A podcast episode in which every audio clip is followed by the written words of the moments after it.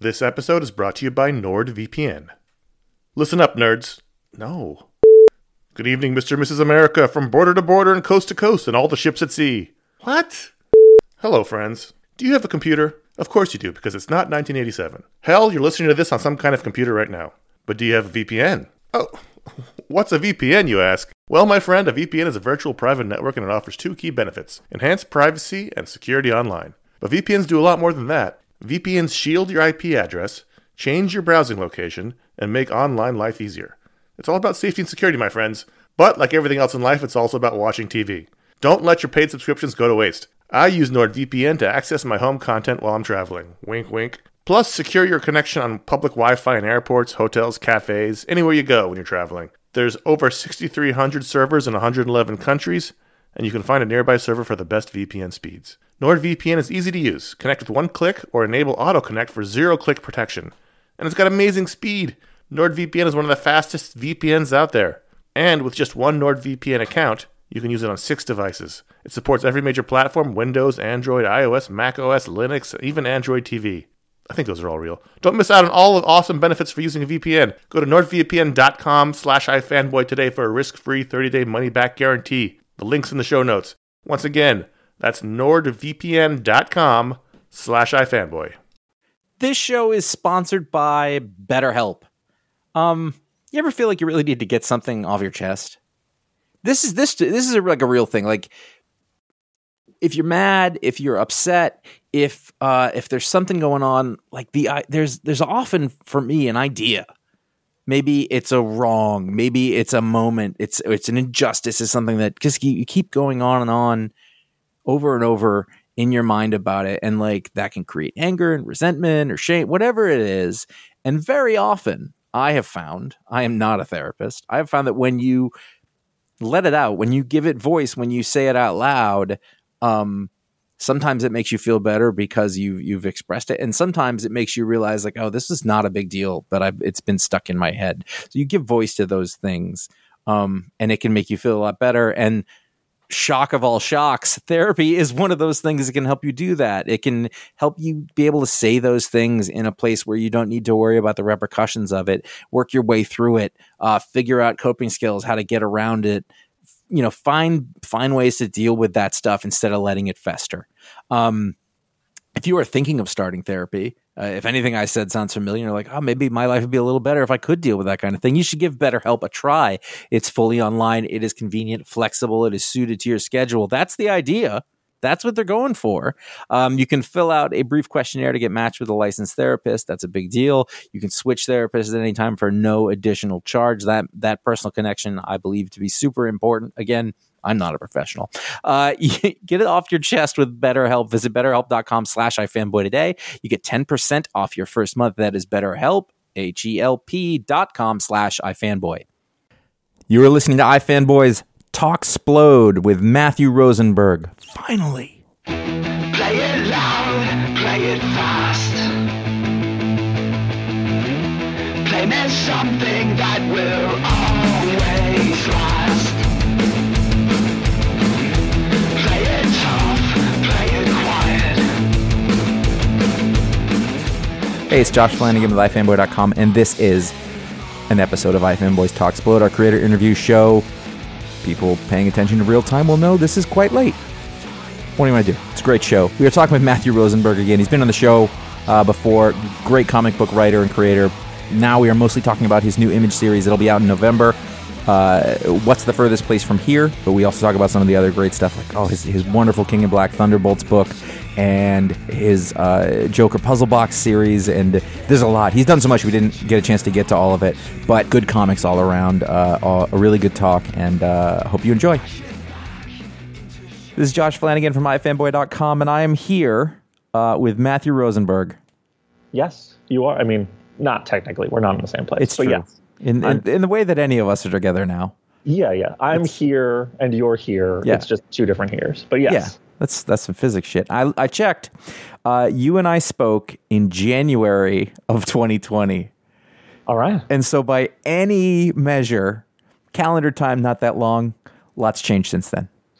Has it? I have, wasn't, haven't noticed. I was, I was like, well, let's see. Was it long enough ago that? Oh yeah, no. There'll be plenty of things that have changed. Uh, let's let's let's get the let's get the big thing. Uh, let's talk about the thing. The, the reason you're doing a little media tour. Uh, you you you've got a new book launching. Uh, Yeah. Why now? I read the first issue, and I know that when somebody listens to this, they probably won't get a chance to read for for a while. But I, I'm curious because uh, I read it. Now I want you to tell me what your pitch is for the book. Okay, so the book is called What's the Furthest Place from Here? It's coming out November 10th from Image Comics, a little company called Image Comics. Uh, it's me and Tyler Boss, who I made Four Kids Walk Into a Bank with. Um, the book is a post apocalyptic coming of age story about a world where there are only children left and when and they have formed gangs and the gangs are at war with each other and when one of the gang members goes missing our gang has to decide whether to go after her and risk everything or to let her go and be lost in the wastelands of post-apocalyptic america That's pretty I good. thank you you know it's not uh, No, I'm, what I mean is, I was like, yeah, that's what I read. Like there, there was no BS. So I was like, yeah, those are all the things. Yeah, it's it's. Uh, if you talk to me again, if we do our normal standard talking every eighteen months, um, I'll have it down to a fine line of bullshit where it's just you're like, that's not really what the book's about, but it sounds like a Yeah. nice poster. But right now, I'm actually still in the phase where I'm like trying to figure out how to talk about it, which is I think the most fun sort of phase to be in because I'm sort of discovering things about it as we go. So I've noticed that there is there there are a lot of post-apocalyptic books now. Yeah, and th- and and obviously there's some zeitgeisty thing that's going on. We've got we've got post-apocalyptic books and horror books, and people are all working out their stuff. So for you, you know, uh, were you like where did that where did this start coming from? Was this was it the thing that just sort of came to you while the world seemed to be falling apart, or was it the thing you've always had and this was just the time? No, so yeah, this is a you know it's the beautiful thing about doing a uh, post-apocalyptic book in the apocalypse. Um, you get to really examine a lot of things more closely than you'd like. Uh, this book actually was something when Tyler and me were making Four Kids Walk Into a Bank. We knew we wanted to do our next books together and wanted to figure out what that would be. And we actually started doing a different book entirely, and we got you know, not far into it, but we got a ways into it. There was some character designs, there were some scripts, there was outlines, like that kind of stuff. And then I hit a moment where I said, "This is four kids walk into a bank with an alien." And hmm. Tyler was like, "No, it's not." And I was like, "Take a night, sleep on that idea that it's not just the exact same thing we just did again." And he came back and he was like, "It's the exact same book." And I was like, "Yeah, it is. Like it doesn't feel like it, but it is." And so we had a real like sort of panic attack about that. And I said, or maybe Tyler said, I couldn't actually say who which one of us was, said, let's just do the exact opposite book.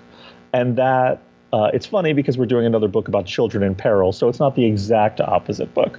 But basically, we set out to kind of do all the stuff that we didn't do in Four Kids Walking a Bank. So we did a Four Kids Walk Into Bank was a, a tight five issues. So this is an ongoing. It was a you know a crime comedy uh, with you know some noir elements and some you know uh, set in small town suburbia. So we went big and epic and sci-fi and fantasy. And so this is like basically all the stuff that the opposite side of the coin to Four Kids. It's like the companion book. Um, and you know, we really tried to do stuff where we were out of our comfort zone and pushing ourselves to like try different things. So like I was like, it's going to be less funny. We're going to be less reliant on like gags and more reliant on like having people care about these characters in different ways and stuff like that. And we got kind of far along, and then I had some life stuff come up, and I had to take a break on the book, and I had some work stuff, and Tyler had some work stuff, and he did a great book at Dark Horse that he'd always wanted to do called Dead Dogs Bite, and uh, then we were like, okay, uh, life stuff is gone, work stuff is out of the way, let's do this book. And then the world lit on fire, and we were suddenly making a post-apocalyptic book in the apocalypse, and it was a a real come to Jesus moment of trying to figure out if that was a horrible, horrible idea or just a pretty bad idea. And we settled on pretty bad idea and went forward with it. That's a good way to go. Do you think, uh, like, so where did like the germ of this thing come from? I know that you had to sort of like back up from another idea that was going on, and you sort of at least had a thing you were not doing. But Yeah. like, like the first thing you think of is it okay? Here's the situation in the world, or is it? Why would these people, you know, like where does where does it start? And I know it's the lamest question in the world is where does idea come, where does this idea come from? No, but no. I want to know the process. Yeah, that's a good version of the question. So, uh, ten points. Um, the the the process was like uh, a lot of the stuff I do, especially the stuff with Tyler, comes from just sort of like really simple nuggets of thoughts where we bounce them off each other. And so I was just like, the world is over and a bunch of kids live in a record store. And, you know, that was interesting to us. And we sort of talked about that. And, um, the you know and I, I said he said you know it's just it's just these kids. And i said no i guess there'd probably be other people. And then it's you know well who are they? And then it's like well it's fun if there are other kids. And then you get to like well why are there no adults? And we really build it out as a like hmm. a, a questioning thing. And and so we had this sort of framework for this. It, it's it, you know when i said before about like we were doing a lot of stuff sort of out of our comfort zone building this book was definitely out of our comfort zone like that was by design we definitely like four kids Walk Into a bank was built on the idea of like um, just a simple one sentence premise of like some children rob a bank to prevent their parents from having to do it. Um, that was it. And then it's just like, okay, we know what the we know what the whole elevated concept of it is. But the this was like building a world and some characters and then just expanding that all the time. And we got to the point where we are like okay this is interesting. Like a world where there's only kids and these kids live in a record store. Why do they live in a record store? And it's like well they live in a record store because all the kids live in old like businesses and things like that. They live in they don't live in homes. They they live in you know police stations and banks and they live in you know butcher shops and supermarkets but they don't live in homes. They live in these businesses and they're trying to rebuild society as best they can imagine what it was from these things. And so then like the idea of the record store becomes even more interesting because like it's not a practical thing in the apocalypse to have records as it is to have like things to barter and things to eat. So like there's something kind of beautiful and and about that about the like optimism of of caring about these records and and then it just goes from there and and when we get to the, we got to a point where we had a world we liked i was like okay we have a world we like now what's the story and the story is that you know the sid who is our uh, a young girl in the gang um, goes missing and the gang has to uh, figure out if they want to go after her or not um, it's very dangerous to like leave the comfort of your home slash record store so uh, that's what the book is about. It's it's about a gang of. I mean, I don't think it's much of a spoiler to say that they they embark on a quest to go try and find her. Would be over very quickly had, had that not been the case. Yeah, it would be an awesome issue too if they were like, yeah, let her go, and then it was about something else. Uh, a little bit of regret we didn't make that book, but uh, here we are. So yeah, you know, and it, it- you start you start just finding things. I think w- the fun thing is it's sort of storytelling without a safety net in a lot of ways. Like we know what the story is, we know what the end is. We wouldn't have started drawing it if we didn't know what that was. But a lot of it is like discovering things along the way. We're we're figuring out fun things about the world and, and the characters as we go. And that's sort of new to us and it's it's, you know, storytelling without a safety harness, but like it's really fun. It's really, uh, you know, like we're keeping each other excited by the book, and that's sort of the goal in an ongoing. You don't want to just be like, I've known what this was for two years. Now it's just about filling it in. That's not a fun way to make things. I mean, it is. It can be, but like, we're trying to embrace a different idea of of how to do this. It reminds me of the. Uh, it's it stuck with me for whatever reason, but um, in Stephen King's On Writing, like he basically he said a thing once which made me feel better because I thought I was just being lazy. Where he's like, you figure out who the people are, and then you just let them go and see what happens. You know where Yeah. you're going, and and you know that's the beauty of creation part. And I've never. Uh, I know that any of my attempts, the you know, put a bunch of cards on the wall and then make everything happen in that order, has always been really difficult. Especially because as you start going, you find Yeah. out a thing about the people, and then you have to change direction. Yeah, for sure. We, we we got to a point when working on issue five where I said, I think I want this thing to happen and with this character. And Tyler was like so shocked. And he hmm. was like, We can't do that. And I was like, We can, we can do whatever we want. And he was like, But he was like, It's he was so sort of aghast by the idea of it. And I was like, I think that means it's a good idea. Hmm. like you've been working on this book, you designed this character, he's half you and half me, and you know him so well. And like it makes sense what I'm suggesting, but it's intense and crazy and weird. And like I was like, that to me hits all the check marks. And he was like, You're right, you're right, we have to do it.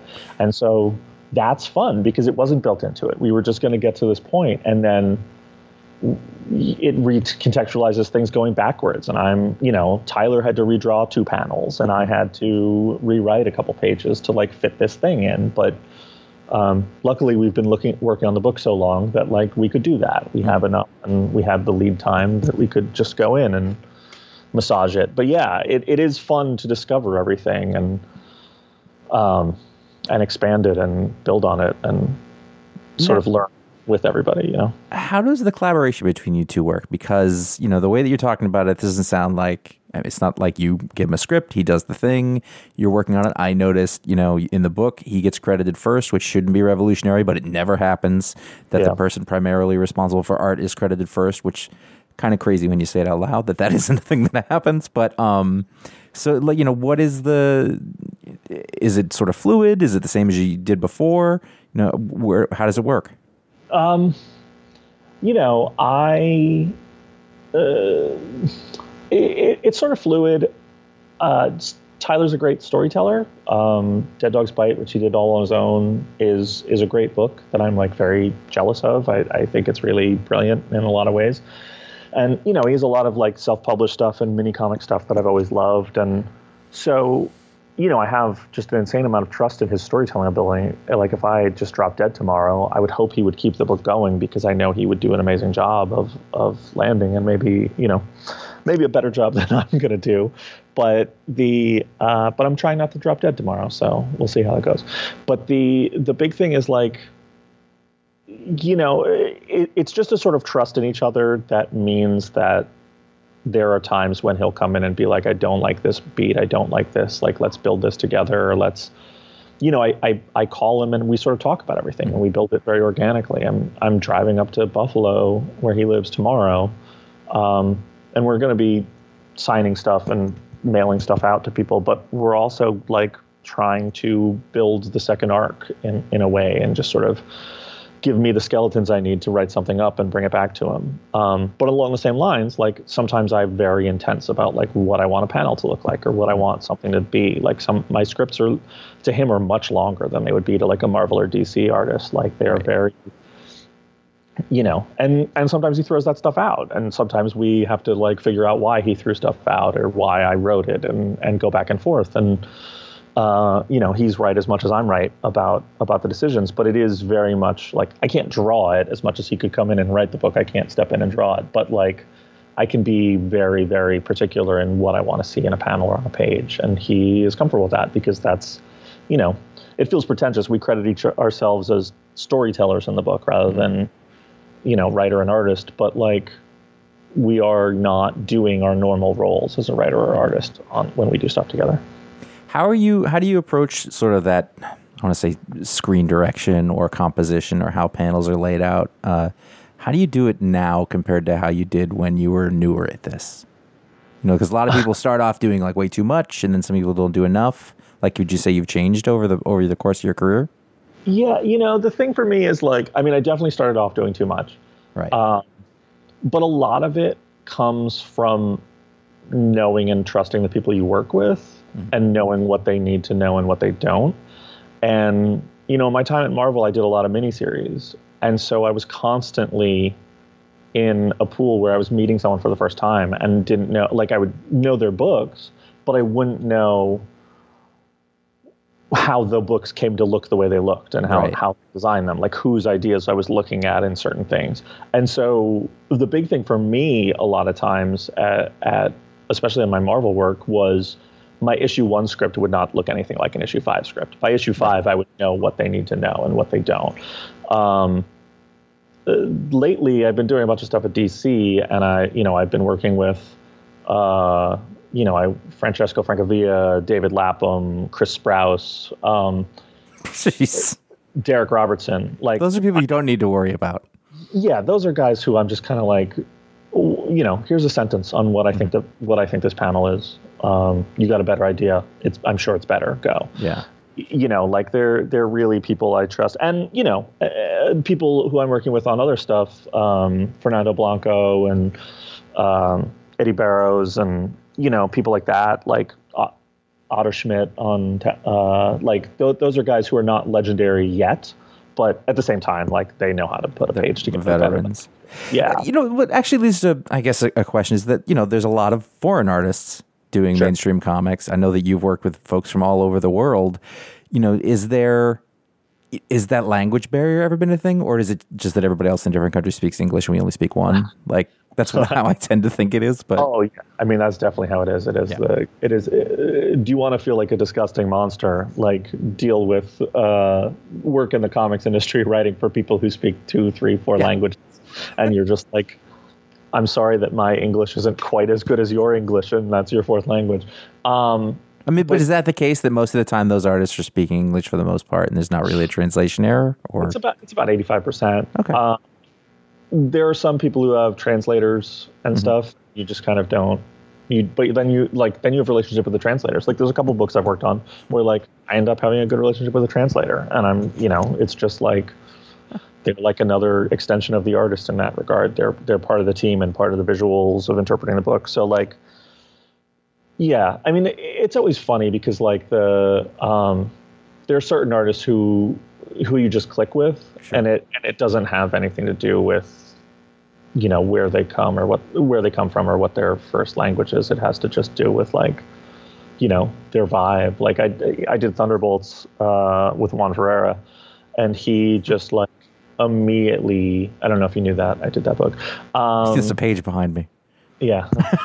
I know you knew that when you said that. I'm telling the people. uh, the he's he's amazing and an amazing artist and one of my favorite artists working and but also is just like an incredibly funny sharp dude and Yeah. like you know it's he's not a native english speaker but like his sense of humor is cutting and brutal and great. And he just like the first interview like we did about the book like um you know he just got out there and was like you know like matt did a terrible job on the script but they bring a guy like me in to fix it. And i was just like laughing so hard reading it. And of course like you know pr people were like no no you can't say that. I was like no let him say that. Like that's great. That's super funny. And and you know it's like eh, it's just it's just the vibe of the people that that really you know I think that's I think that's so cool because you know I, I know it's a smaller world than it ever used to be, but if you've got people who grow up in different cultures, you know there's all sorts of different things at play when you're communicating with each other. But if you get to that point where like no, you're you're you know you're working on some story and you click together, you know, despite like I just like the humanity of that, where the Oh, language yeah. and the place you came from doesn't really matter. And it's just the, the coolest thing that I just wish I like. I wish more people did it and, and Yeah. could experience mean, that. it is really you know like i it's funny because i had it for me growing up and when i was younger like i was involved in music and punk rock and you would travel the world and you'd be like okay these are punk rock kids. Like if i if i'm in a bind like they can tell me where to go. Like i can borrow a few bucks. I can crash on a floor. Like you're in a band and you're like i don't know anyone in this town but we're in this town. We're going to play a show. And at the end of the night we know we're probably going to be fed. We'll probably be offered a place to stay. And it's just a sense of community and it's really you know that's something that like I- would miss a lot if it weren't for comics. But you know, I I make comics, and so I go to Lucca in Italy, and I go to dinner with twelve Italian comic creators, and it's just like it feels like home. It, it's a mm-hmm. great feeling, and it's you know anywhere you go, like I can go to any town and there's going to be comics people and and like you can you could hang out and there's a commonality to it that that I feel like is not there in you know we we we always comics always has a weird inferiority problem where it's like film gets to do this or mm-hmm. sports gets to do this and I'm like yeah but y- you're missing the like wonderful thing about comics is that like we can actually be a community in a way that film isn't or that sports isn't. Like What's interesting is the very first time that I went to San Diego forever ago, it was 2000, I think. And this is before, I mean, it was big, but it wasn't, it didn't get stupid for another four or five years um, till the celebrities and everything started. And I was walking around, I said, oh, this is like if you were a film fan and Scorsese was just sitting there yeah. at a table and you could go talk to him and he'd be really happy to talk to you. And then over at the other side you know was was somebody else of equal stature. And i and i, I think that had a big effect on like me still doing this after all this time. It's like oh you're you can talk to these people and it, it is a community. And, and for a little while social media made that even more amazing. That's over now. But for a little bit you know like through about 2008 i was like this is the best community of people on earth. Because one of the other things is you know like the best people I've ever met are comic book professionals. The most interesting, funny, be- because because nobody's doing it to get rich. Like they could all go do a different thing.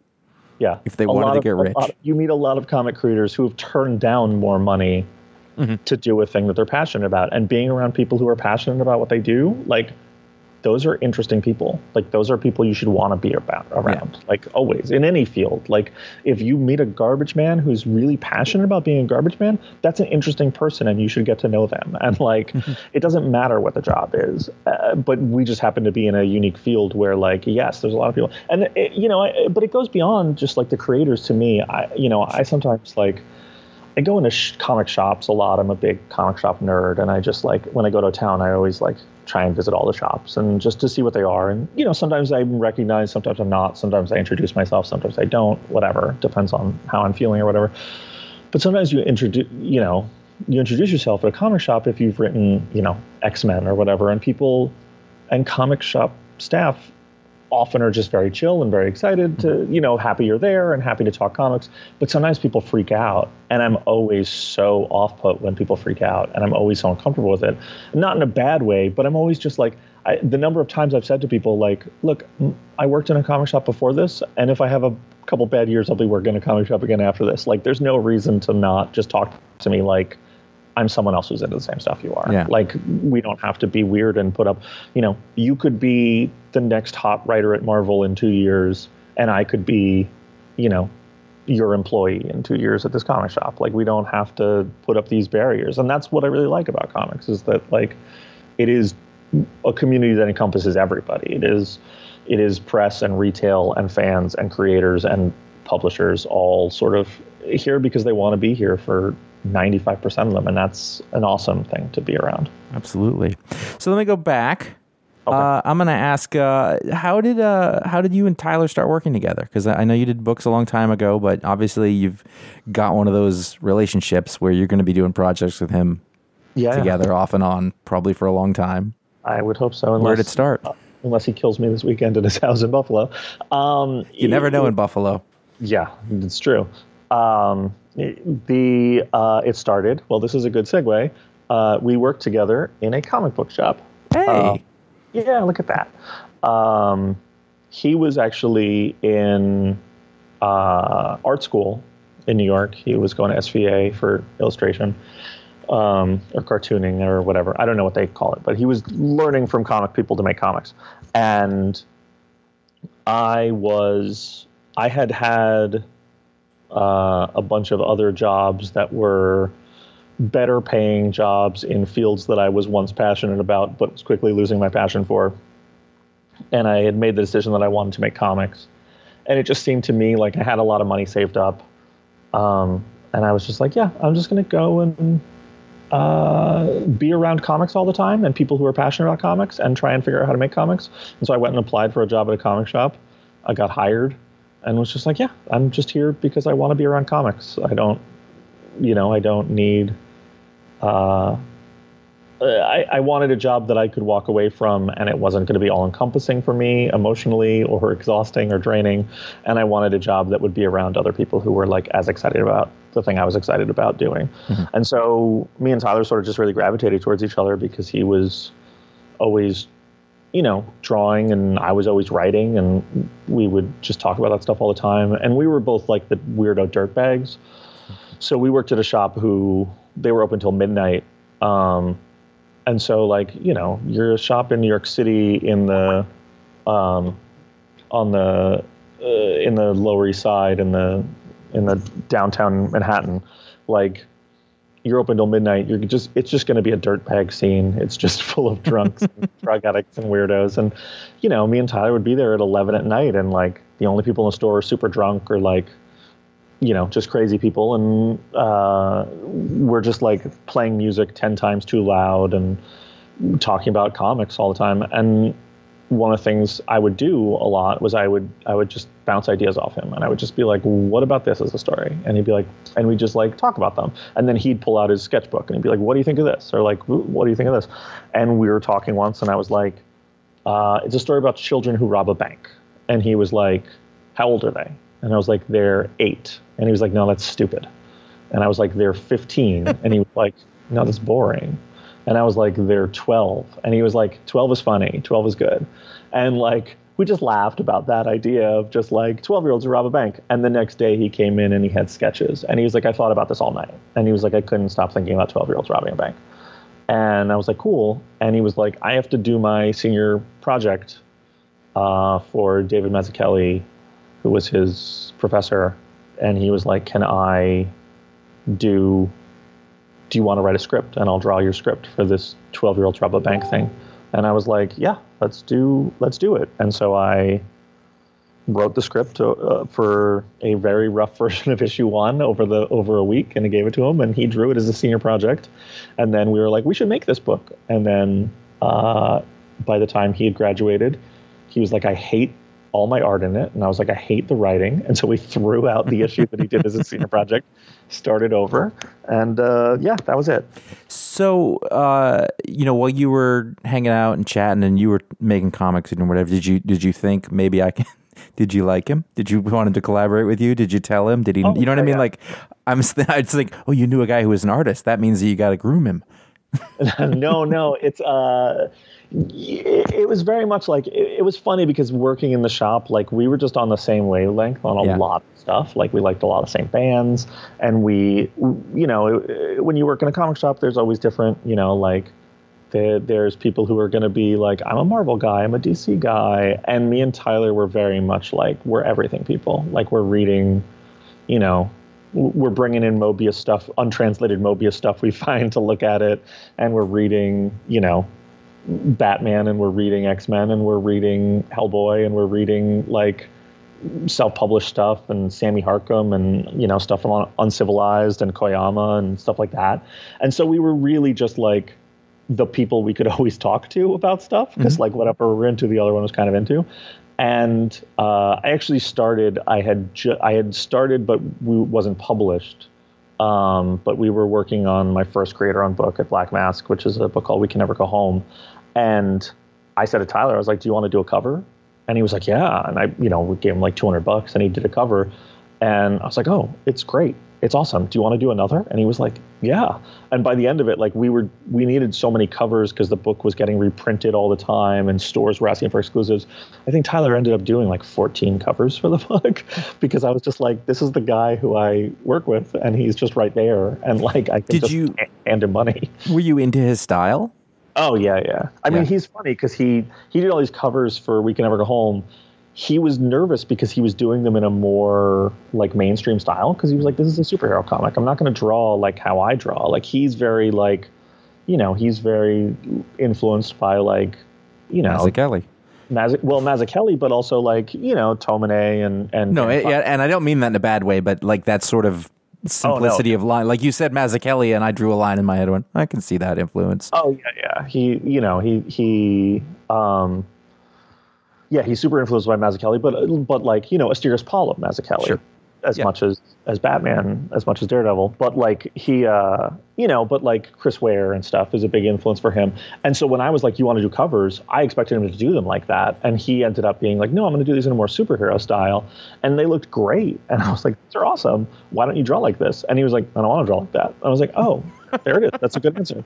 Um, but it's actually funny because no one ever realizes that he did all these covers because he got so self conscious that his first published stuff was in a style that isn't his style, and he was so nervous about being pigeonholed that he drew them all under a pen name. So he's credited and has a fake signature on all of them. and like all the time people bring them to me and are like at conventions and they're like oh i got this. I want to find the cover artist. And i'm like he's right there. He's like eight feet from me. And they're like that's tyler. And i'm like yeah that's tyler drew that. And people just don't believe it and they don't get it. So like he never signs those books even though he's really proud of the art on them but he yeah he's really versatile so he he can dr- draw in a lot of different styles but like uh, yeah, I like his stuff that he naturally feels inclined to do Mm-hmm. a lot, and sort of like, you know, I didn't know what he was going to draw for Walk Into Bank like at first, and then when I saw it, I was like, oh, of course, Mhm. like this is this is what it should be, and then you know, now he's like doing that. But if we decided to be like, hey, we want to flip this up and do this different, like we want this to look like a different thing, like he could do that easy. So Mm-hmm. Yeah, I think that's one of those things about really good cartoonists is like there's a lot of other stuff in there. It's just that, Yeah. you know, it's not the voice or whatever, but yeah, it's like a Exactly. punk guy who can rip off a, a blues solo and be amazing at it, but he's like, I don't want to play that. Yeah, exactly. Exactly. It's yeah. Tyler's always been like, yeah, I could draw like you know your superhero shit. I just like I don't want to be a superhero artist. Like I mm-hmm. don't have an interest in that. And like y- you know when he it's a weird thing and and like he said to me once he was like you write like weird indie comedy comics and you write like x-men and punisher and like those aren't the same thing and i was like yeah i guess i don't really think of it that way but like he's not wrong that like creatively I, I try and stretch and do different things and but there's things I gravitate towards and there's things I do for work and he's like yeah I'm the same way um, so uh, it's just always imp- weird and impressive when you see an artist do it Yeah, But- totally. Hey, um, when I, I was reading the book and I noticed this is a thing, and I think you've done this in other books, and Uh. you know, the first issue is broken into series of like short chapters. yes And that is unusual to do during an issue. Now, the first issue is an oversized issue. I assume they're not all going to be 40, 50 pages, but Um, actually the first issue is 60 and the Oh. second third are each 40 so whenever I'm reading a long book, and it's, it's usually digitally because I can't tell what it feels like. There'll be a certain point, but like, why, why, when is this over?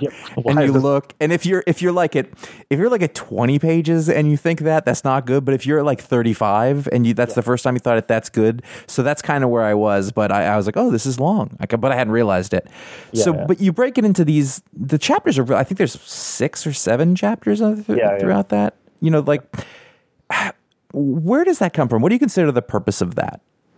so it's an interesting thing um, it- we i mean maybe it isn't i don't know but you're going to find out now I mean, I, I asked a, that kind of technical question, so I wouldn't worry about it. Okay, fair enough. um, the the you know so much of what I mean, it, we did it for a few reasons. One, uh, I'm really not a fan of transitioning scene to scene with the same character. I find it like not always the most enjoyable thing and like it, it's something you have to get used to in superhero books because especially solo superhero books because it's like well you're just really focused on a guy but it's like you read a lot of books where like uh, the same the same superheroine the same superhero starts every scene. And you're just like okay i'm just walking behind this person. And i find it i don't notice it in other people's work but i notice it really heavily in mine. And i always try and like figure out ways to avoid it where i jump between characters and i jump between scenes as much as possible. Or you know i'll open a scene where they're just not in that scene and i'll come into it but like make sure it moves. This is a really the first issue of this book we sort of built it to be kind of claustrophobic and Yeah. tight to start. Um, sort of the idea is that like we don't give you a lot of information at the start of the book. You're just in this room and then you're in a building and then you step outside of the building and it just grows and grows. And that's sort of the theme of the book is that like the world is expanding, you're watching it grow um, as the characters move press outwards. And so because it's so claustrophobic, we kept it focused on on two characters to start. And it isn't until halfway through that we sort of jump around between characters. And so part of it was just an attempt to break that up so that we'd have these moments to catch your breath. But uh, there was a lot of sort of like we had we I, I sort of toyed with a lot of different ways to do that. One of the things I was really into doing though was making it feel like a, a fantasy epic in a lot of ways. And so I was like, let's really take the time to like be like, this is a chapter and this is a moment, and like, what is this moment telling you? I mean, like, I read a lot of stuff where there are scenes, and if you sit down afterwards, either you can't figure out why that scene happened, or that scene happened exactly for a specific reason, and it felt like that. Like you you go to a place to see a thing, you get the thing and you leave and that's your scene. And I was like, well let's let's be more judicious about what the scenes are, why the scenes are, and and adding these chapter breaks tells the audience like chew on that for a 2nd Mm-hmm. like catch your breath, think about what that was, prepare for what's coming next. And I don't know, it, it just feels like you know, at, at a Marvel or a DC or a place like that, we have the you know we have a page count that we have to hit and they will only pay so much for a book and they'll only give you so much space and this and that and this is the place where we're at image. We can do whatever we want. And i was like we can just add pages. We can just add chapter break pages and let things breathe and mix up things in a, in a different way and let people have a longer experience where they're not rushing through it where you know it's it's um, so that was a big thing uh, that I was really sort of pushing for was just people to really get catch their breath in the book. And you know, I said to Tyler, I was like, I want to do this, and he was like, "But isn't that going to push our page count up?" And I was like, "Yeah." And he was like, "What do we do about that?" I was like, "We end up paying a few more cents per copy because we did it. Like it comes out of our pocket. The audience doesn't pay for it." Um, but I think it gives them a better experience. Like, let's give it to them. And so that was a big thing. But the other thing is like we were definitely cognizant. I mean, there's a there's a sort of vinyl, there's a theme of vinyl records in the book. There's a vinyl component to the physical book, um, and vinyl to me is like, you know, the, a companion to sort of the comic book.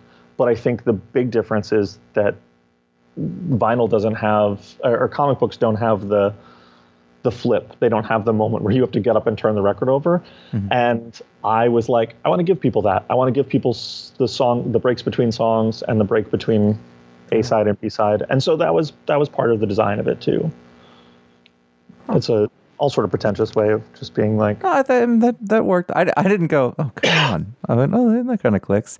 It's it's really interesting because I notice stuff like this now because as we've seen page counts go lower and lower over the years, and, and like I mean, I think you know technically I'd say it only went from twenty two to twenty pages, but it feels like it's even less than that a lot of times.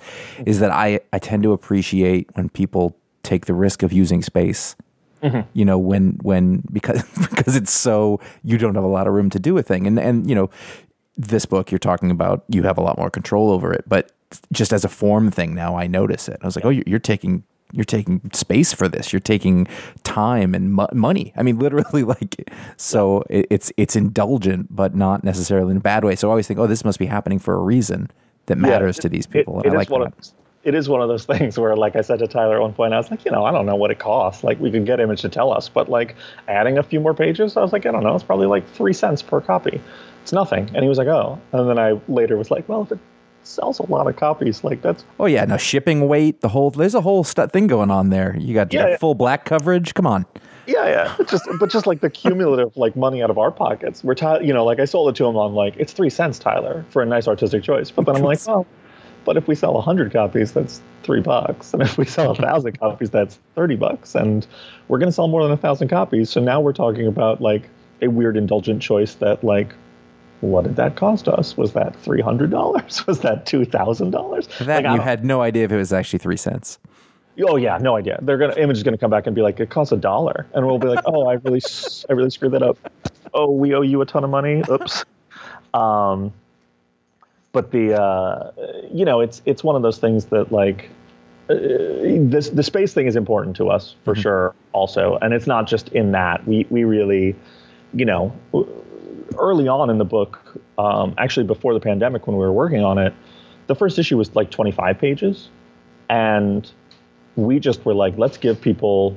Uh, we we hit that moment when the when everything paused and comic shops were closed and Diamond was not shipping books, and we are like, I'm assuming this ends and we come out of this and and like there's a society on the other side of this, and when there is, like let's try and make a thing as special as it can be. Let's let's try and and break some of the molds. And so we rewrote and redrew and reworked a lot of stuff, but that also meant that the first two, the first three, two issues became the first issue with a lot of stuff added. So that's why it's a 60 page first issue. And then the third and fourth issues became the second issue. And that's why that's basically our first arc is over at two issues in because we were like, we really want to give people um, a lot to chew on. We want them to feel like they got their money's worth, but also we expanded everything so that there's room to breathe. So there's atmosphere. And I was like, mystery and atmosphere are so important to what we're trying to do here. And that takes space and time and, you know, uh, so we really like leaned into all that. So yeah, like I'm when you say I'm very cognizant of of people taking time to do things in a book. Like this is the ultimate taking time. To, this is our version of the ultimate taking time to do things in a book. Like Mm-hmm. Well, it's, it's interesting because um, the format uh, confinements uh, of comics uh, leave a lot of first issues feeling like a cold open. And so you say, oh, that's kind of interesting and it looked cool, but I don't know what it is yet. I find myself saying that a lot. And Yeah. so, but then again, obviously making it longer, it's taking a bigger risk because A, you know, if it costs more, much less people are going to buy it. Blah blah blah. There's a lot of considerations, but if from a story standpoint, you know, the the more you can put in that, obviously the better off. Unless it's too much, but anyway. Yeah, yeah. I mean, we're we're funny because we sort of defy the gravity on that anyway. Like, I agree with you that there is a weird gamble. Uh, I'm sort of. I love comics and I read comics all the time. There are certain things that like I'm hit, I'm at that point where I like critically see things where I'm like, oh, I'm getting kind of sick of this idea. Like, what can I do to push back on that? And mm-hmm. like making stuff in a more reactionary way, I guess. Yeah. But like one of the things for me is like the what is the last page of your first issue? That's the premise of your book. Like I I, I'm just I just hate it. I'm just over it. Like I don't hate like there are people who do it great and I love it, but like there are Those, so many that's books- much rarer though. Like there's people who do like Brian K. Vaughan is the best guy in the world at doing that. yeah, yeah. Then everybody else is under that, and it gets like. And then I, I- in mainstream books, I'm always like, I don't know who that is, so I just read this for no reason. Yeah, yeah, yeah. Um, yeah, there's a wonderful thing when the reveal is a. Uh, when I was writing X Men, I uh, I gave the issues to my dad, and he would just be like, "I know I'm supposed to know what that means when the guy with the red glasses shows up at the end of the book." and I'd be, and, and he said, my dad literally said to me once, he was like, "The guy with the red glasses," and I was like, "Cyclops," and he was like, "Yeah, he shows up at the end and he just says one word," and I was like, "Yeah," and he was like what percentage of the people who read this comic will know who that is? And I was like, 100%. and my dad was like, well, I didn't. And I was like, statistically speaking, 100%. there are no people reading an X Men comic besides the author's father who don't know who Cyclops is when he shows up. I 100% agree with that. Yeah. I- Um, I'll back you up on that if you need, if he needs, you know. I appreciate it. The uh, the but the, you know it's such a funny thing to be because there are those moments where you're just like, oh, this twist doesn't hit the way you think it hits, and like, you know, one that one that one that book that did it recently was Department of Truth, where the the last issue, the first issue has a last page reveal where I gasped and I was like, oh, I love it so much. All like right, yeah. James just hit it out of the park, and like yeah it's great. The last page is just like oh a person walks into the room and i just was like oh i need to read this book. Like this is my favorite book. But at the same time i was like i don't want to do that. And that evolved from like well let's get the premise on the page earlier to let's get the premi- premise on the page later. Like hmm. let's not really so we give people 60 pages but instead of getting to that moment at page 20 we're not fully at that moment at the end of issue two. And I think that for me was like, again, going back to the thing I was talking about of like, there are things we do that feel like we're walking, we're doing a tightrope act without a safety net. But like, I'm I'm looking at stuff like like The Leftovers or Twin Peaks or Lost or or things like that. You know, like sequential stories where like you don't know what's going on and you're asked to go along for the ride and that's part of the charm and the fun of it is mm-hmm. like we're discovering the world as we go and like what i think this book may be about isn't what it's about.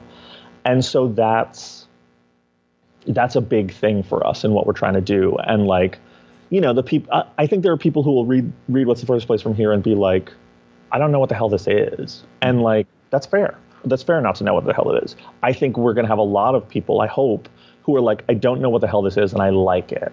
And that's mm-hmm. that's sort of our target audience is people who are like, this is weird and mysterious and cool, and I like the characters and I like the world, and I want to know where it's going because I have no idea. And that's you know like we're at a phrase we're at a place now where like I don't know maybe sixty people have read the comic. like I've given it to a handful of pros. You like one other podcaster and like a few retailers. And so it's interesting to hear back from people and like the number one thing other other comic creators keep saying to me is just like I love it that I don't know what it is exactly. Well, I mean, there's a couple of things that happen there. One is you have to trust. And it's funny because you you mentioned some examples and you said lost. And if anything has uh, contributed to my not trusting the idea of not knowing it was the show lost, like I'm angry at the show.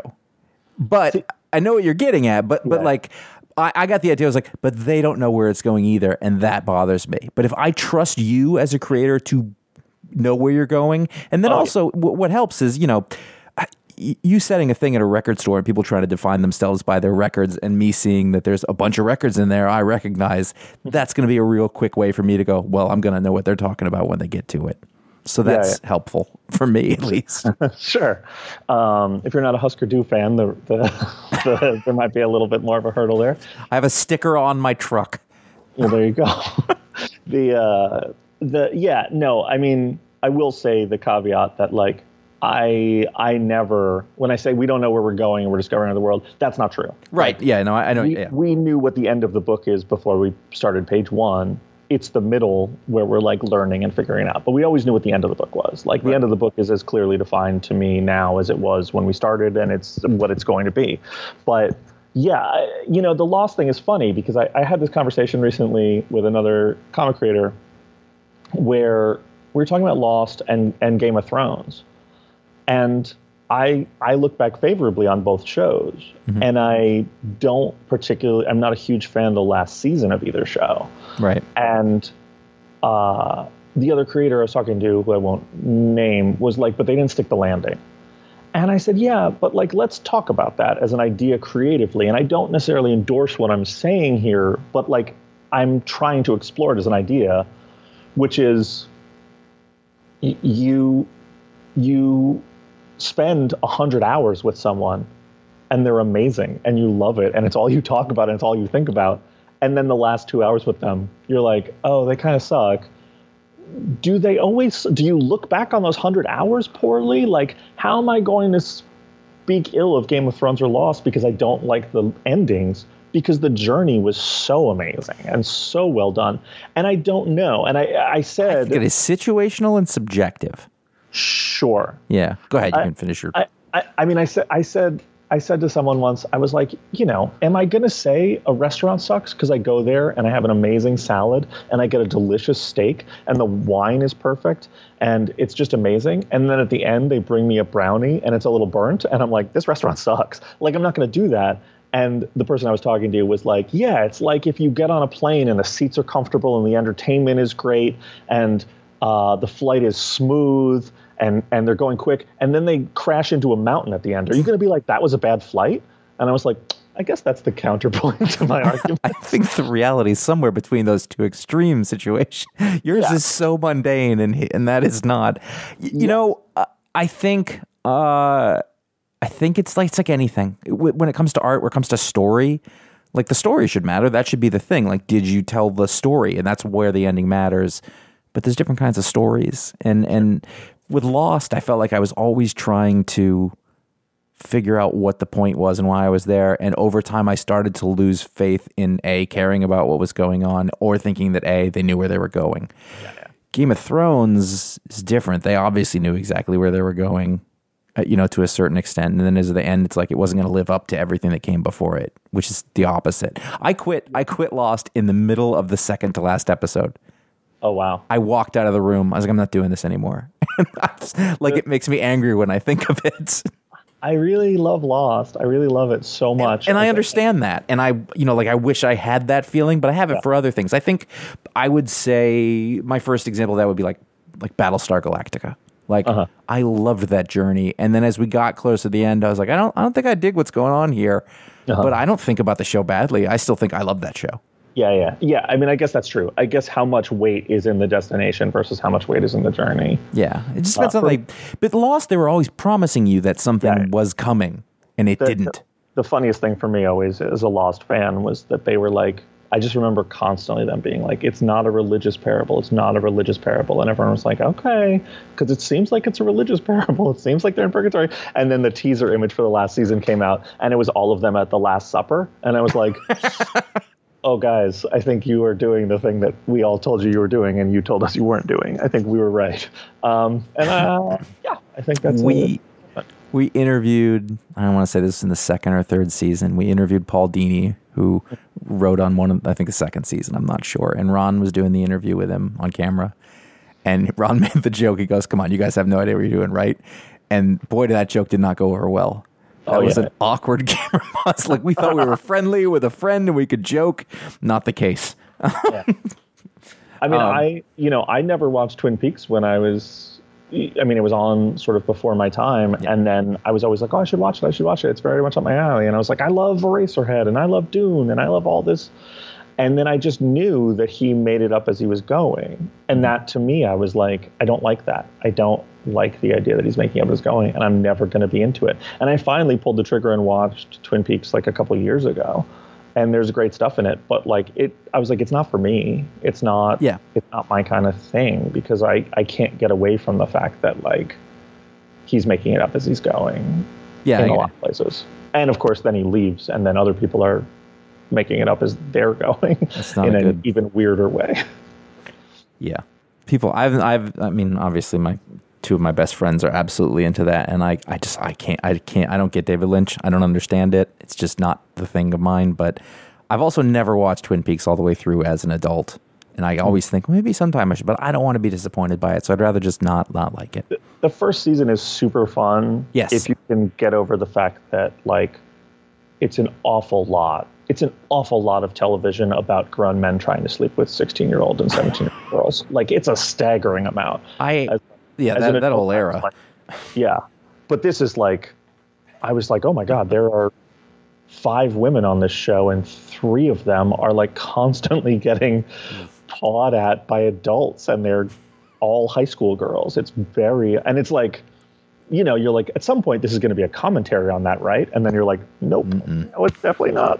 Okay, let's move on. Not for 20 years. Yeah. Um so the, the show.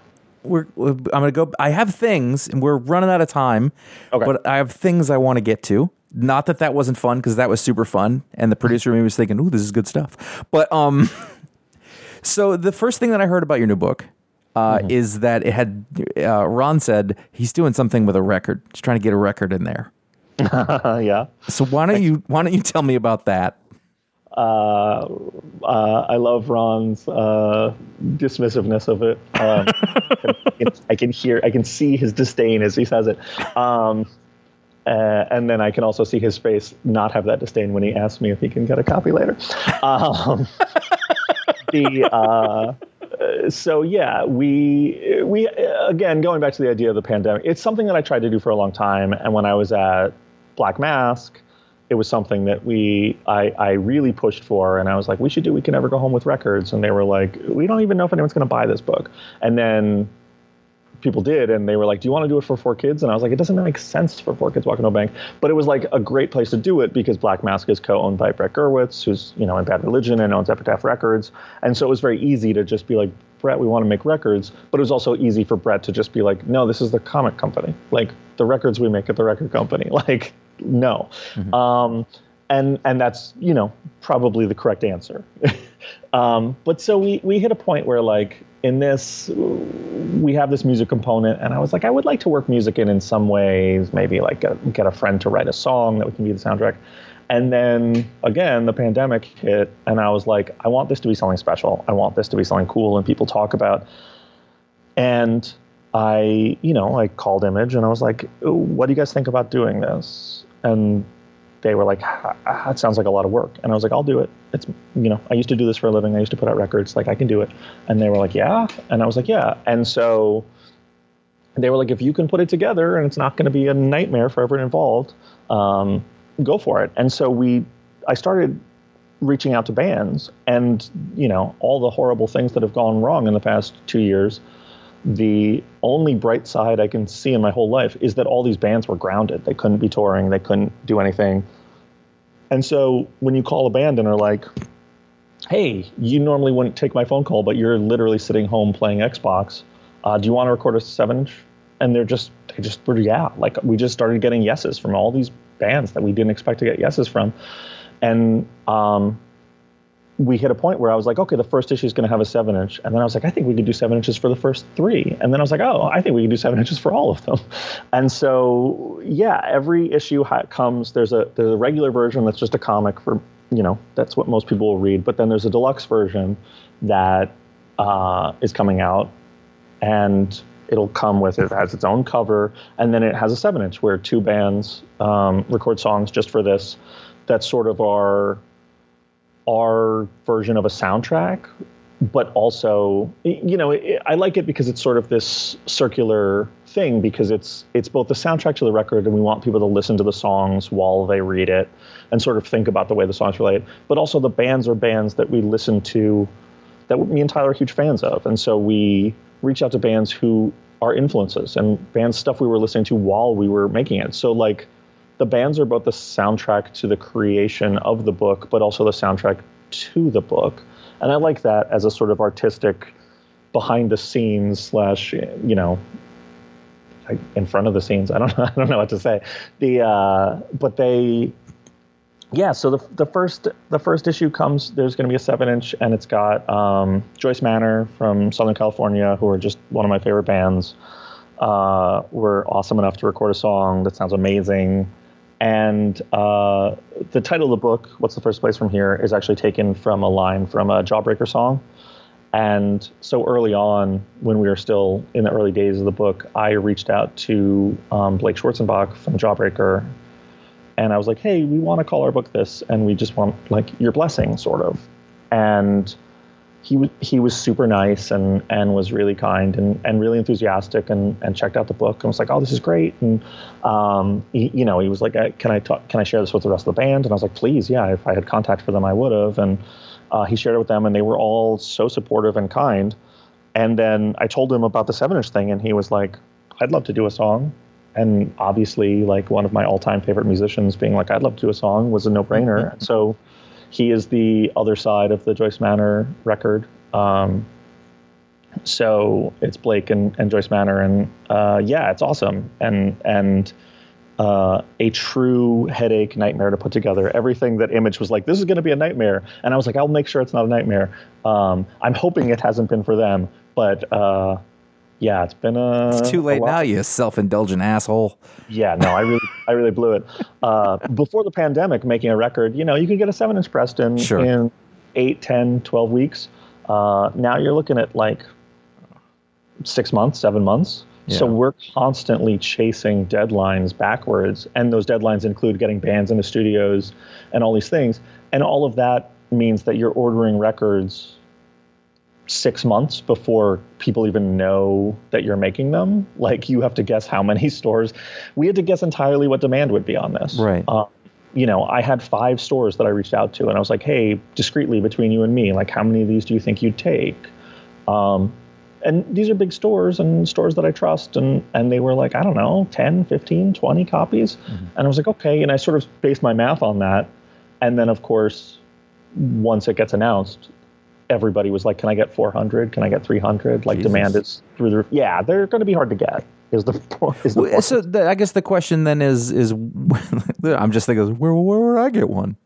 Like like so are they only going to be sold in comic shops or Yeah, yeah. I mean that that was the interesting thing early on is that Image, who are so they're the best partners because they they want to innovate and they want to do cool things, but they also will defer to you. And it's like the dream relationship where like you have someone who is trying to trying to make things as successful as possible, but then at any point when you're like, no, I don't want this to be as successful as possible, they're like, all right, go down your own path. Like, good luck, we'll help you. Um, Image early on was like, let's put this in record stores, uh, get new people discovering comics. And that is a super noble, great idea. And I think people should do it.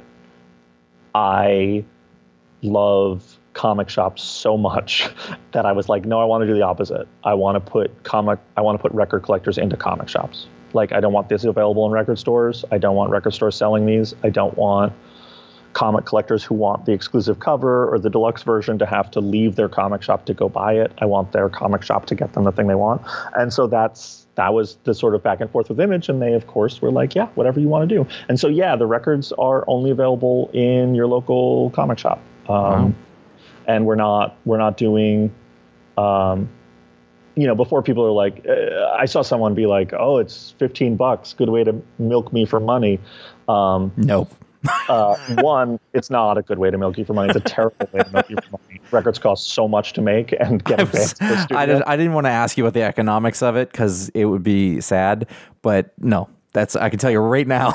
that's but w- we're also donating every penny from uh, the records to charity. Oh, And that was sort of our like, we don't want to, you know, this is not something that we're trying to do. Like this is the the thing for us. All the work and all the, you know, thirty thousand dollars in credit card debt I'm running with right now. Um, the uh, all of that is um, is is so we can have the joy of having these bands that we love do these records and like contribute something to to this thing that me and Tyler are making. And it's such a cool honor at that like I felt stupid trying to make money off of it. It felt Right. gross. It felt like why would we try and make money off of this thing that we're doing for our own pure enjoyment? And so, you know, early on I was just like, hey, what I said to all the bands, like, what do you think if we donate all the money to charity? And they were like, that sounds awesome. Um, so that's the A point. But also, we're not, you know, I'm not a record label. I used to run a record label, never doing that again. So these aren't staying in print. They're not, there's not going to be a 10th pressing this record. We're giving all the songs back to the bands when, when the records are out. They can do with them what they please. I'm assuming the songs will trickle out in various ways.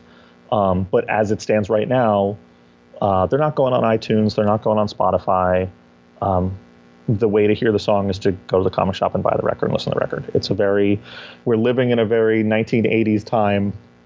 You want to hear these songs, get the record. That's it. you just made me want to pre-order a comic for the first time in a long time. That is the point. I see. Well, then it it worked because I have never pre-ordered a damn thing in my life. That's not true. I pre-ordered one comic ever. oh, look at that. No, uh, you need to say what it was. It was Robert Kirkman's Battle Pope.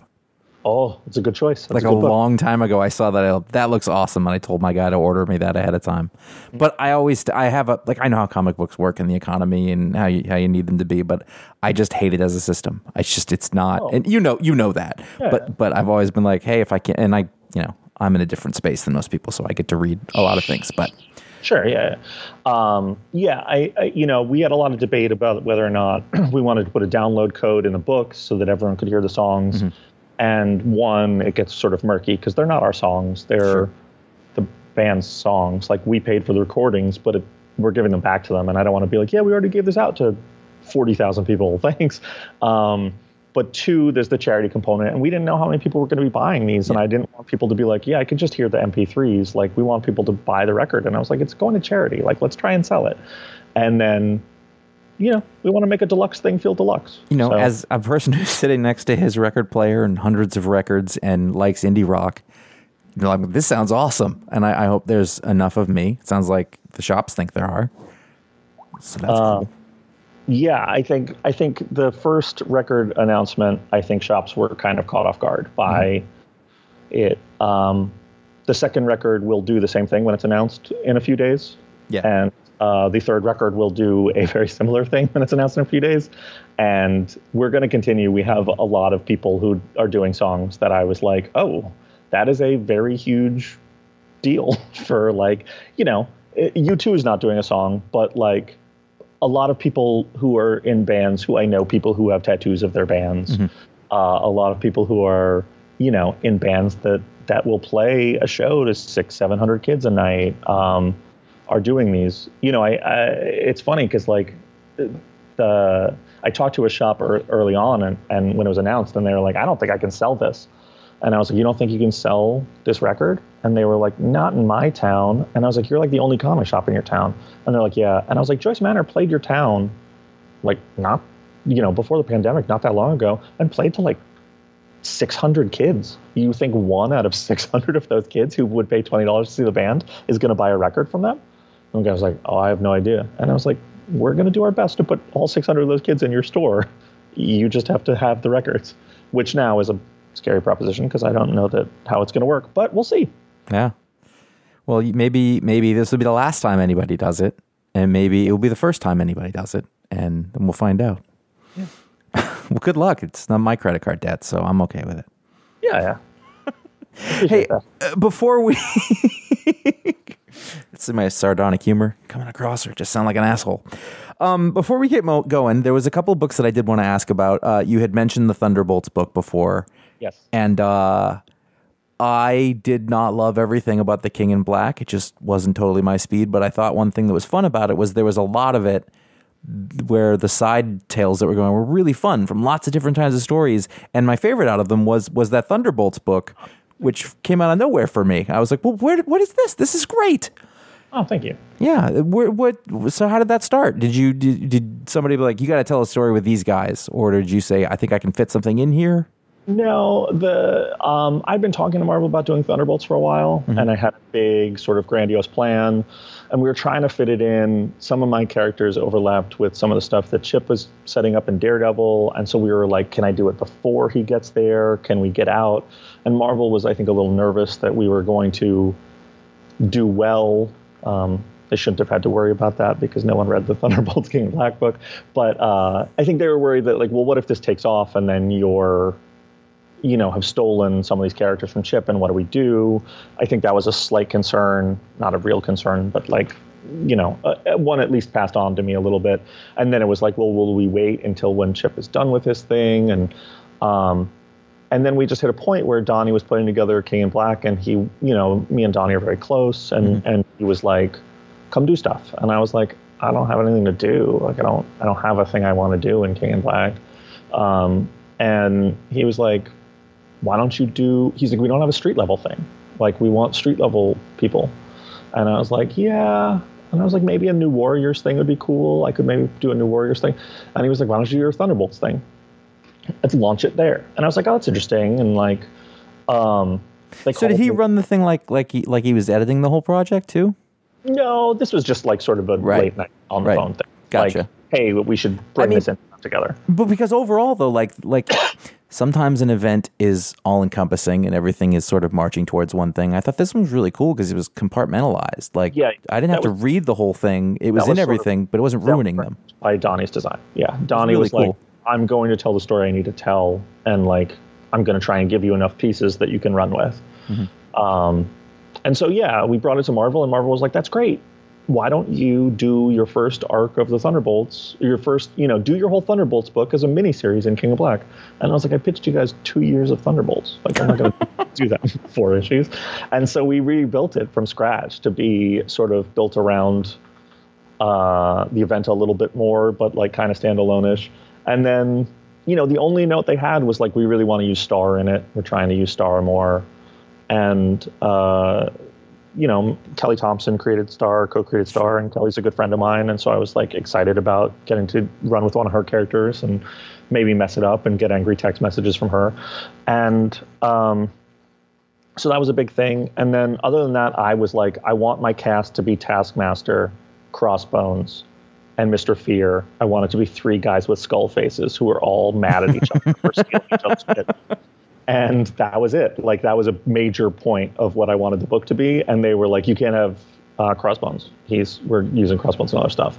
And I was like, oh, the joke's not as funny without him. But uh, so it ends up really weird. And every once in a while, people are like, why are there two guys who look similar? And I was like, there were supposed to be three. It was supposed to be three guys who look similar, um, which doesn't answer the question for anybody but me. But uh, and that was pretty much it. We were just like, oh, okay, let's just do three issues of this, and it'll be fun, and it's funny and weird. Really, it was And, only uh, three issues. Yeah, that's correct. Wow, Yeah, we packed in a lot of. Uh, I guess you did. a lot of dumbness.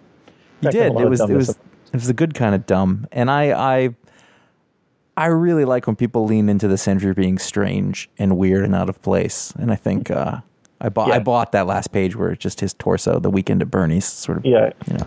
What, what's funny to me is that like Sentry fans are are are well known at Marvel to be like a very intense group. Really? big Oh yeah, oh yeah. The if your DMs are open and you overwrite the Sentry, you're gonna get some visitors.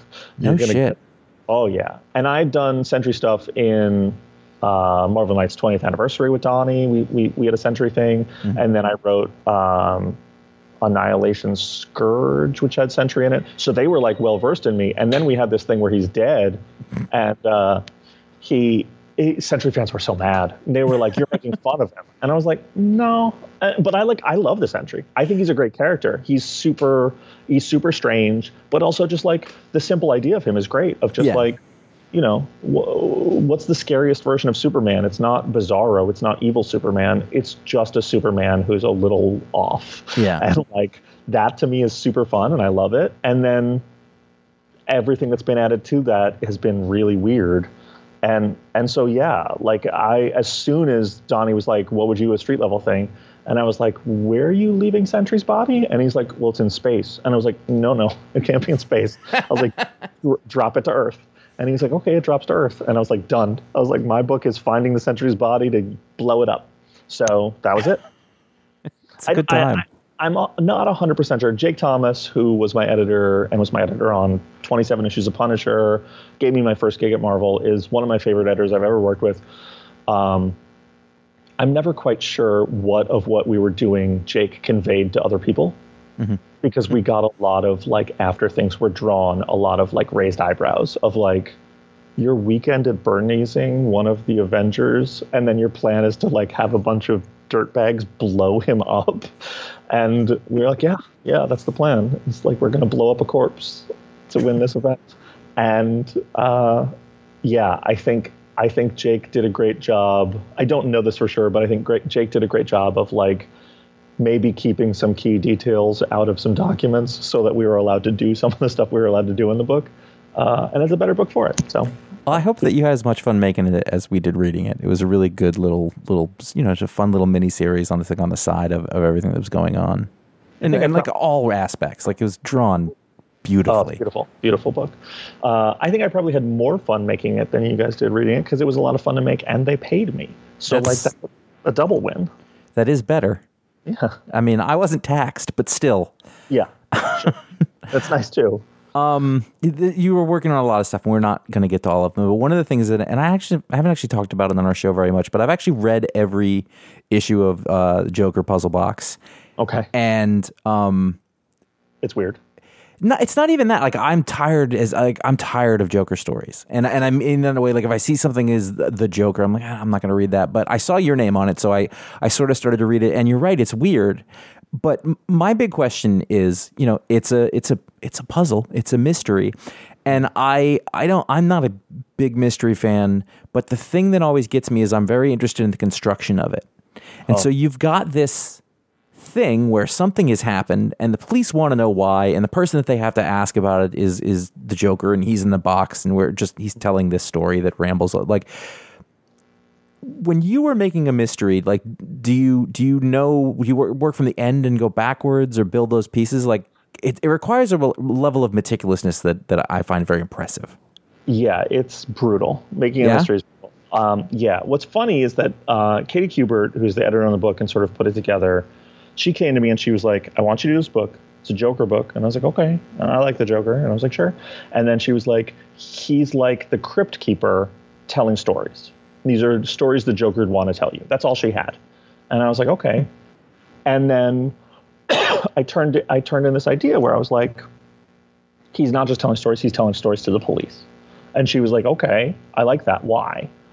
And I was like, because they're all connected in this big mystery. They're all part of a mystery. And she was like, okay. And she's like, we don't want this to be one story. We want it to be an ensemble thing, standalone stories, lots of artists. And I was like, all right. And then at a point, she was like, what if it was 14 small mysteries that all lead to a big mystery? And like, you know, you got a call like that and you're just sweaty and anxious and you're like I was like, it's really hard to make one mystery good. You want me to make 14 good mysteries that ca- that Voltron into one big mystery, and so we didn't do that exactly, but there are sort of weird questions that that come up in each issue that sort of push it forward and drive it. But it's also you know, in part of that, partway through, I was like, look, these are stories the Joker's telling. Like, let's be honest, there's never been a better chance to do an unreliable narrator story in mm-hmm. comics. Like, no one would believe him that these stories are true. So let's play with that and let's let's obscure facts and change things and tweak things and and make it feel weird. And like someone pointed out that in in two of the chapters the the actual there's a box that they're looking for that the pieces that the box you see doesn't look the same from issue to issue. And that's by design. We're like, yeah, we're not, we don't want you to trust anything. We don't want you to trust the things you see. We don't want you to trust the things you read. All will be clear, and there is a story being told. But while it happens, the Joker is sort of taking you on this journey. So it's a very weird mystery because there is a mystery that we built from Go that is the Riddler is dead. Who killed him? And that was always the mystery, and it's the Joker explaining who killed the Riddler. And we're going to get there and explain it by the end, and you're going to see who did it and why. But along the way, we're going on this very strange journey that, like, you know, some of it is obscuring the fact that we don't have more mystery, or some of it is obscuring the fact that like things may be obvious, but we're we're deflecting. But then sometimes the things that like a bunch of people have guessed what happens, and I was like, no, that's definitely not a thing that happens, but it's interesting, and that's really fun for me to see how that goes. But like the construct, I, I think any mystery is hard to build.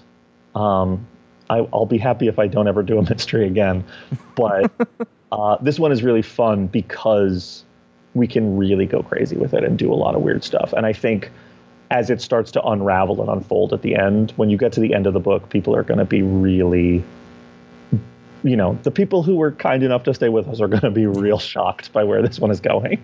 It's it's it's really fun. You know, it's it basically what I'm getting. There's, it's a lot of elements that I might not necessarily pick up. Like I'm, Sure. you know, and and and I've stuck with it the entire time. And I think you know, it's a bunch of really great artists, and, and it's fun. And uh, it, like the idea of even building something like that makes me anxious. Just Yeah, yeah. from a from a construction standpoint. So maybe that's why. I, I appreciate it. The, the it is the book mo- that I've done more than any other book that gets a lot of like, I don't normally like this kind of thing, mm-hmm. or I like this character, but I've never had this happen so much that mm. people, and and it makes me feel like I keep being like, well, the Joker must be really unpopular, and I'm like, no, he's like one of the most popular characters in all of modern fiction. But I understand that people are like, well, I'm sick of him, or I'm fatigued with him, or whatever.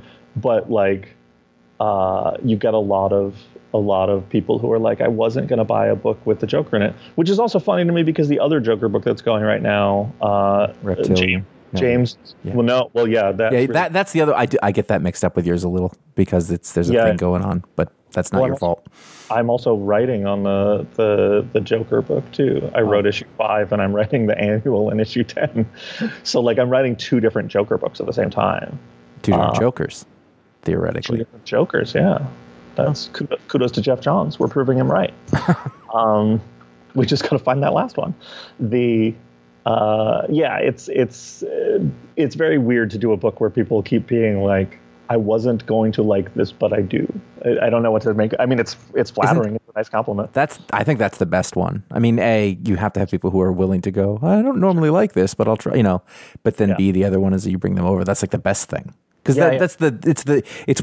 I mean, for the reader, it's something that you didn't expect to enjoy and then you do, which is better than just enjoying. I think. Yeah, yeah, that's true. Uh, there, there are times. I mean, you know, the dark secret of making comics, especially superhero comics, is that, uh, you know, we all, we all. It's a machine. You're on a treadmill. You're going to put out some things that are less good than other things, and you know when they are. And it's always interesting when people come out and are like, "I love this one. This was my favorite." And I know that every creator, they'll never admit it, but every creator kind of raises an eyebrow and is like, you love that one? Like that one wasn't good. Or like you this part didn't you know, in the back of our heads we're always like, that didn't bother you that we that I fucked this up so badly or that this sucked. Um, and so it's it's funny, like that's this is the converse of that, where people are like, yeah, I didn't think I was gonna like this and I do is much better than the the blind I love this where you're like, I don't I don't believe you. Like, I think I think you I think you're either saying that to be nice to me or you just like anything that has this character in it and you're not thinking critically, um, which we we do sometimes. in comics. Yeah. Anyway, uh, I think we could keep going for a really long time, and I think I should have you come back sometime before too long. Uh, but let's cut it short here. Um, it was super fun talking to you. Always It was is. And uh, good luck with that book. And uh, it it sounds like people should.